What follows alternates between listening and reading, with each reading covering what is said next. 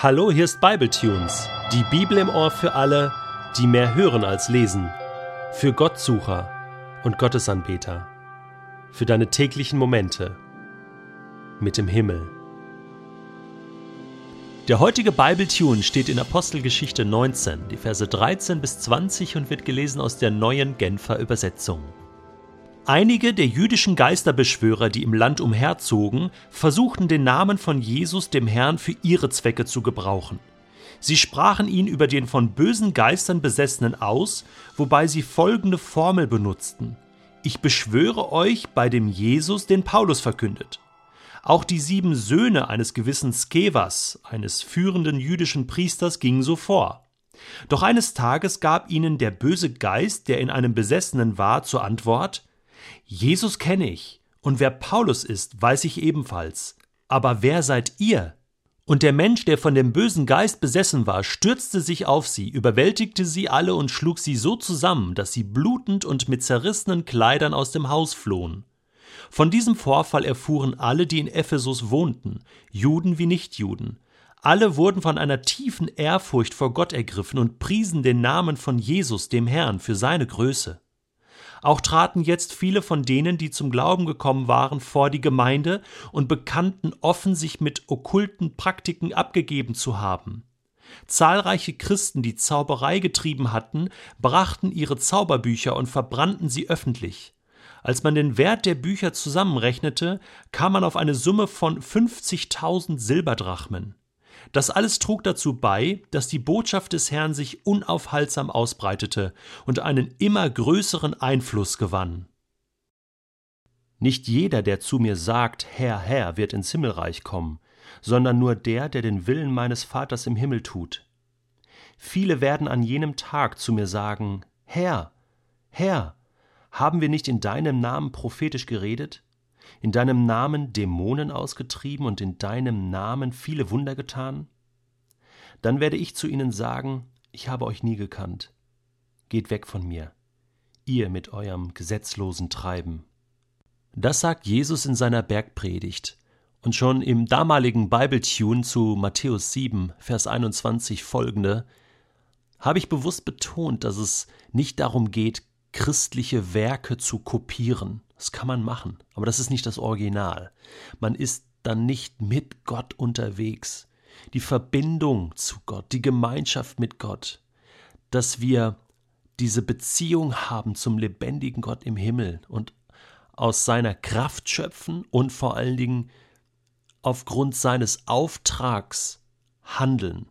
Das ist das Entscheidende. Und irgendwie kommt mir das hier bekannt vor, was wir in Apostelgeschichte 19 lesen. Da gibt es Leute, die versuchen, Jesus zu kopieren, Paulus zu kopieren.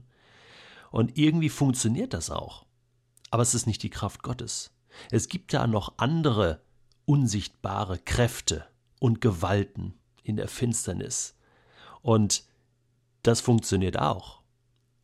Und deswegen ist das ein ganz, ganz wichtiger Abschnitt. Diese sieben Söhne von irgendeinem ominösen jüdischen Priester, der aber in der jüdischen Geschichte nirgends vorkommt. Deswegen Lukas ist hier sehr vorsichtig, wie er das formuliert. Diese sieben glorreichen Söhne sind unterwegs als Jesus-Kopierer.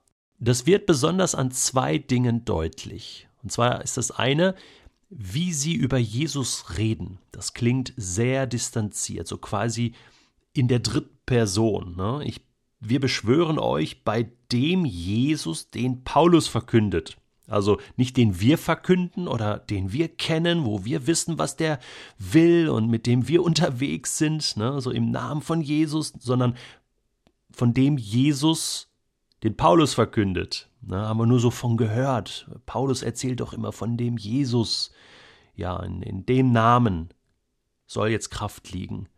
Und da merken wir, sie haben gar keine Verbindung zu, zu Jesus. Sie wissen es nur über Paulus. Und das Zweite ist, dass Lukas formuliert, sie versuchten es für ihre eigenen Zwecke zu gebrauchen. Also der pure Egoismus. Das haben die für sich selbst gemacht. Sie waren eben nicht im Namen Gottes, im Namen von Jesus unterwegs, für ihn, in seinem Auftrag, sondern für ihre Zwecke. Und das sind zwei ganz, ganz wichtige, entscheidende Punkte, wenn es darum geht, dass wir im Reich Gottes etwas bewegen wollen, und zwar ganz grundsätzlich. Viele versuchen zu kopieren. Aber zwei Dinge sind wichtig. Wir brauchen eine Verbindung zu Jesus. Wir müssen Freunde von Jesus sein. Wir müssen ihn kennen. Wir brauchen eine Beziehung zu Gott. Und dann bekommen wir einen Auftrag, eine Beauftragung hinzugehen und zu handeln im Namen von Jesus. Und das ist dann die höchste Autorität. Und das sehen wir auch bei Petrus und bei Paulus, wie sie das tun. Und das kann man nicht kopieren, das kann man nicht irgendwie ableiten oder an diese, an diese Kraftquelle einfach anzapfen von anderen, sondern da muss man einen direkten Auftrag von Jesus bekommen. Wenn das nicht so ist, dann kann man sich gehörig die Finger verbrennen. Und das ist eine ganz heiße Story jetzt hier. Das heißt, eines Tages gab ihnen der böse Geist, der in einem Besessenen war, zur Antwort? Ja, also Jesus, den kenne ich. Ja, das haben wir schon in den Evangelien ja gesehen, dass die Dämonen und die bösen Geister Jesus kennen. Natürlich, ist Gottes Sohn. Und immer wenn äh, Jesus Dämonen ausgetrieben hat, dann, dann, äh, dann kannten sie ihn. Also, ah, du bist Jesus, Gottes Sohn, und ähm, kommst du jetzt schon, um uns zu richten? Bitte hab Erbarmen, ja, oder, oder gib uns noch mal Zeit, ja. Also, sie kennen Jesus, definitiv, ja. Aber das ist hier nicht der Punkt. Sie kennen auch Paulus. Der war auch mittlerweile bekannt, ja, weil mit dem haben sie schon Kontakt gehabt und von dem haben sie schon gehört und der war unterwegs im Namen von Jesus. Aber wer seid ihr? Wer seid ihr? Ihr seid doch bloß Menschen. Ihr habt keine Autorität. Ihr habt keine Vollmacht. Ihr seid nicht beauftragt. Ihr seid gar nicht mit Jesus unterwegs. Und deswegen seid ihr nicht stärker als wir bösen Geister. Denn um böse Geister zu vertreiben, braucht man mehr Kraft. Da muss der Starke kommen der stärker ist als die Finsternis. Da muss das Licht kommen, was die Finsternis vertreibt. Ansonsten gibt's was auf die Mütze. Und das ist eigentlich schon die, die, die Tragik jetzt in dieser Geschichte, dass statt der, dass der böse Geist ausgetrieben wird, werden jetzt diese sieben Söhne verprügelt und aus dem Haus rausgetrieben. Ja. Man sagt so in der Seelsorge, dass man gerade bei okkulten Dingen, bei okkulten Belastungen sehr vorsichtig sein sollte, so mit, mit Gebeten und, und einfach so drauf los. Natürlich haben wir die Autorität in Jesus, im Namen von Jesus auch, auch zu gebieten. Aber wir sehen hier an dieser Story, das muss wirklich, wirklich mit dem Auftrag Gottes zusammenhängen. Und da müssen wir wirklich auch im, im Auftrag Gottes unterwegs sein. Und am besten nie allein, sondern immer mit jemandem zusammen.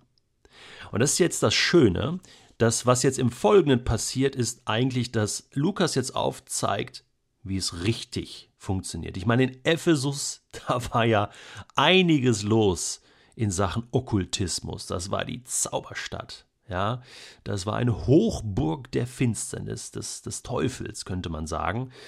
Und, äh, und, und Gottes Licht strömt jetzt in diese Stadt hinein. Ich meine, Paulus hatte gewirkt, Apollos hatte da gepredigt und jetzt geht das richtig los. Und, und das Coole ist, die Leute erkennen jetzt im Licht Gottes, dass sie falsch liegen. Sie bekennen und sie räumen auf, denn oft sind okkulte Praktiken oder Bindungen verbunden mit Gegenständen, spezielle magische Bücher oder Gegenstände, Figuren, Bilder oder manchmal auch Musik, bestimmte Musik, die man dazu hört und die Leute trennen sich davon und sagen, wir wollen das nicht mehr, wir wollen jetzt ganz im Licht Gottes leben. 50.000 Silberdrachmen, das sind 140 Jahresgehälter gewesen. Das war ein Riesenschatz und ist die einzige öffentliche Bücherverbrennung, sage ich mal, die wirklich erlaubt ist, wenn man okkulte Dinge loswerden will, auf den Müll werfen will, verbrennen will. Ich frage dich jetzt mal ganz direkt, gibt es etwas in deinem Leben, was du loswerden willst? wo du merkst, du bist gebunden, du kommst davon nicht los, dann bitte ich dich, geh auf einen Seelsorger, eine Seelsorgerin zu, behalte es nicht für dich, mach es öffentlich, bekenne es, gib es weg, verbrenne es, werfe es auf den Müll, was auch immer es ist. Jesus ist stärker. Und ich wünsche dir, dass du die Kraft von Jesus in deinem Leben erlebst.